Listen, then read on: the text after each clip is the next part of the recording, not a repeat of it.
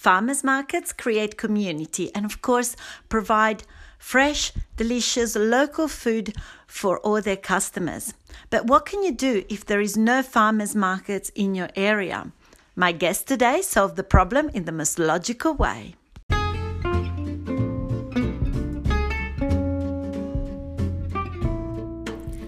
Welcome to the Homesteading Roller Coaster. My name is Ilaria, and in this podcast, I share my family's adventures on Tatum Hills Farm, our property on Ngunnawal Country, just outside of Canberra, Australia. We would like to acknowledge the traditional owners of country throughout Australia and recognise their continuing connection to land, waters, and culture. We pay our respects to their elders, past, present, and emerging. In this podcast, we discuss anything to do with farm life, homesteading, sustainable living, growing your own, and much more. So let's get started. Today, I'm really excited to bring you an interview with homesteading queen Ruth Gaha-Morris. Ruth is deeply involved in the food sovereignty movement locally and internationally, and is extremely knowledgeable in all things sourdough, fermenting, yogurt, and much more. I first met Ruth years ago through Owning Llamas, the local homesteading Facebook group, and our farmers markets. Thank you, Ruth, for taking the time to talk to me today. Thanks, Ilaria. It's really good. So I think, first of all, if you could introduce yourself to our listeners a little bit, because I know you do so many diverse things, that would be great. Thank you. Yes, I mostly work in the community, in my local community, with farmers markets and promoting different ways for farmers to directly access markets in our region, farmers and producers. And I also have my own small business called Scrumper's Garden, which is mostly around working with found and foraged foods and ensuring there's minimal food waste in our local systems. And then I do some work with the New South Wales Farmers Market Alliance and the Australian Food Sovereignty Alliance and with the Committee on World Food Security in the Civil Society Mechanism. So I think today we will focus more on your experience running the local farmers markets, and I'd be keen in finding out a little bit more about. So can you tell us maybe what your role is and how you got involved into this adventure? Yes, currently I'm managing the farmers markets.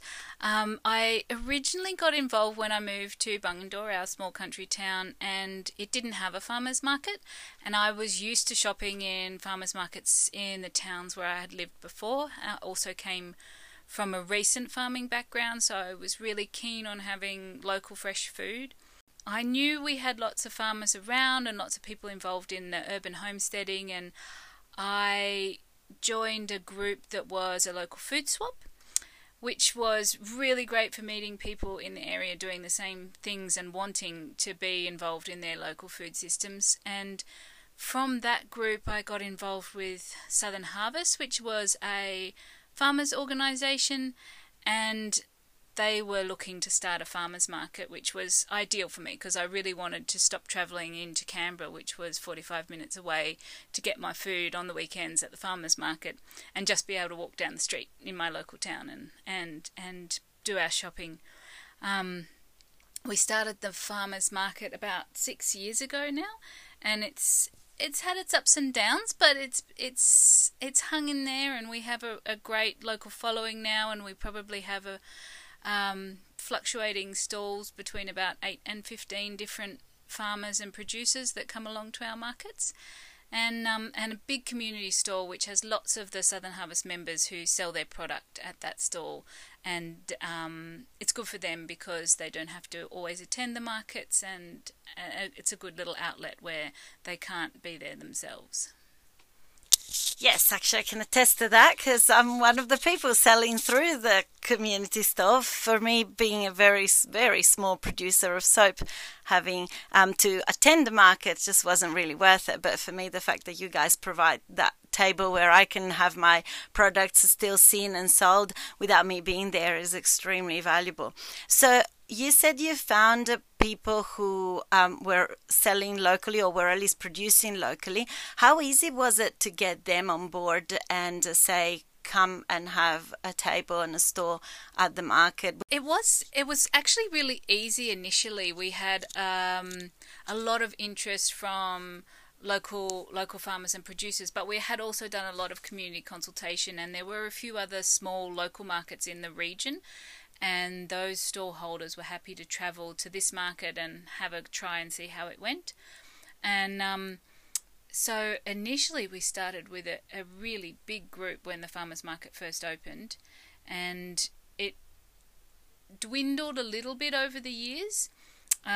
We've had some ups and downs where there were markets with very few stallholders, and it wasn't really viable because there wasn't enough diversity for the shoppers, which is where the community store really came into its own and provided that greater diversity. And also, I think over the recent couple of years, which have been really difficult with bushfires and with COVID lockdowns, the market has picked up again because people have really engaged with their local community and wanted to support the farmers and the producers in their area and get their food closer to home. Yes, I think that is one of the positives that have come out of the last couple of years. People are really looking closer for their food. So on a day-to-day or week-to-week, what is your role? You said that you're the manager, and obviously you were instrumental in getting things going at the beginning. And so now that you've got a number of producers that sell either through the community table or physically there in person, what is your role as a manager? So if somebody's listening and they might be thinking, oh, that could be a cool thing to do in our town, what kind of time commitment and skills do they need to have to get things off the ground? For a small market, it's not that huge a time commitment. I think when I first started managing the markets for Southern Harvest, that was my only role with Southern Harvest. It's now much bigger, but we can talk about that another time. But when it started with the markets, I was paid 12 hours a week, and that included all the on-the-day stuff and a few hours of administration work during the week. 12 hours a week was really more than enough to organise each week's market and run the market on the day, with things like doing some promotion with newsletters, liaising with stallholders to make sure who's going to be there and what their needs are, whether they need power or shade, or to hire some sort of equipment. Like, we keep some marquees and tables for people who don't have their own. And then organising what's going to be on the community stall and whether people need much space there. Do you have volunteers? So I know there's always people at the community stall. Are those volunteers or are those employees? Like, how do you manage those people there? We actually didn't need a very big workforce until COVID happened. And what we did was we moved to a system where the consumer can't touch the product until they've bought it, just to keep everything really safe for people, which meant we needed someone who was different, who was handling the money in the till, and someone who was handling the product. People didn't handle dirty money and then handle product, because we didn't have the facilities for hand washing, and I didn't want to have the waste of having gloves and paper towels and things like that. So we use a lot of hand sanitizer. But one person managing the front of the stall and getting people's orders out for them, and another one at the back managing the money and the till, meant that we needed more staff. Mostly they were volunteers initially, and volunteers who are farmers or producers who have their stock on the stall mean that they no longer pay a hefty commission on their stock because they're giving their time instead. After a while, we found that it wasn't going to be viable to continue to rely on volunteers every week. It's not fair on them.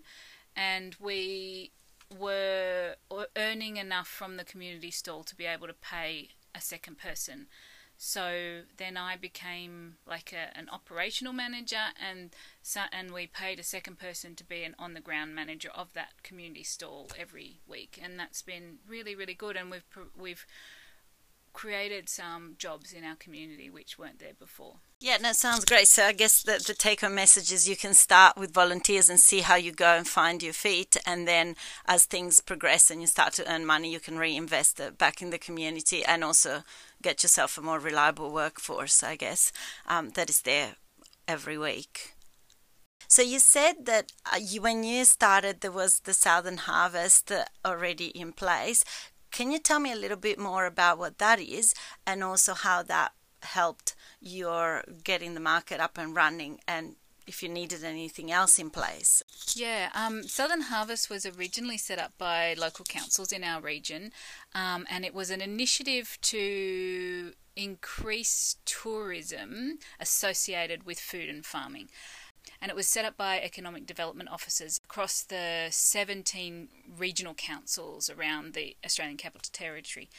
After a couple of years, the funding sort of ran out, and the farmers that were involved with it decided that they wanted to continue, but as a farmers' organisation, because that's where most of the membership was. They were farmers and producers that were working to increase their direct sale markets in the region, and sort of lost that kind of tourism focus. By this stage, we had started the markets at Bungendore, and what we had used a framework that was provided by the Australian Farmers Market Alliance for starting and managing authentic farmers markets, authentic being produce only sold direct from the farmers with very transparent labelling around origin and how things are grown, and also only food and farming products, not crafts and arts and things like that.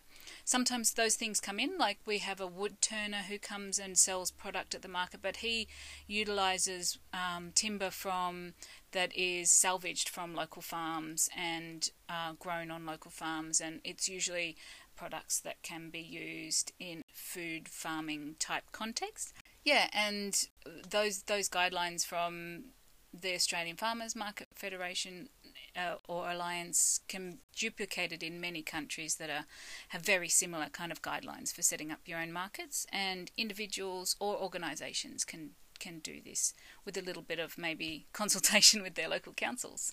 Yeah, okay, so that's a good tip. So that would be the first place to look. Obviously, get to the council to make sure that you can use the space, and then get to the local farmers markets association of sort to see how that goes.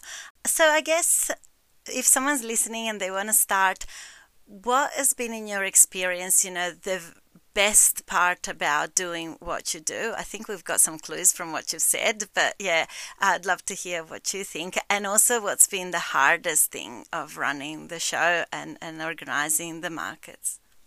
I think for me the best part was something I wasn't expecting. It was the community and being involved on many levels with the community around not only the farming and how the food is grown, but cooking the food, eating the food, sharing it with people. And our community has become really, really strong, and it's not just the markets. There's so much more to it, but also being able to source that food every week for my family, and I know where it comes from, and I know it's clean and it's healthy and very fresh. And the hardest thing? Really around helping people change their shopping behaviours. We are, in our current Western societies, very reliant on shopping in supermarkets and big retail stores that make it really, really easy to access products. But those products might not be healthy for us and healthy for our planet, and it's helping people realise that they can do their shopping in a different way that feeds their family cleanly and looks after the environment and supports their local communities, and it's not actually hard, but that can be really difficult to convince people. And one of the things we did that has made it really much easier for people and made them able to access it more is start an online shop that is the same as our farmers market, but people who can't access the farmers market can access the shop and pick it up in other ways, so they still have access to those wonderful products. And that was, again, a good thing that came out of COVID.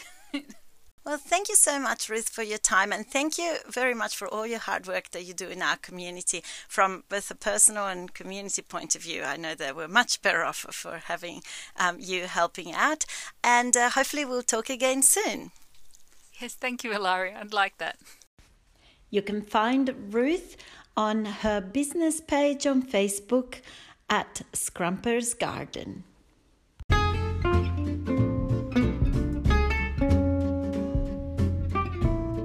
And that's it for another episode of the Homesteading Rollercoaster. If you enjoyed the content, we'd love it if you subscribed.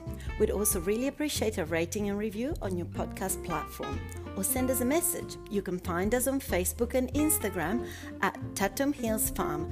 That's Tatum Hills Farm, or on our website at www.tatumhillsfarm.com.au. Thank you for listening. Bye.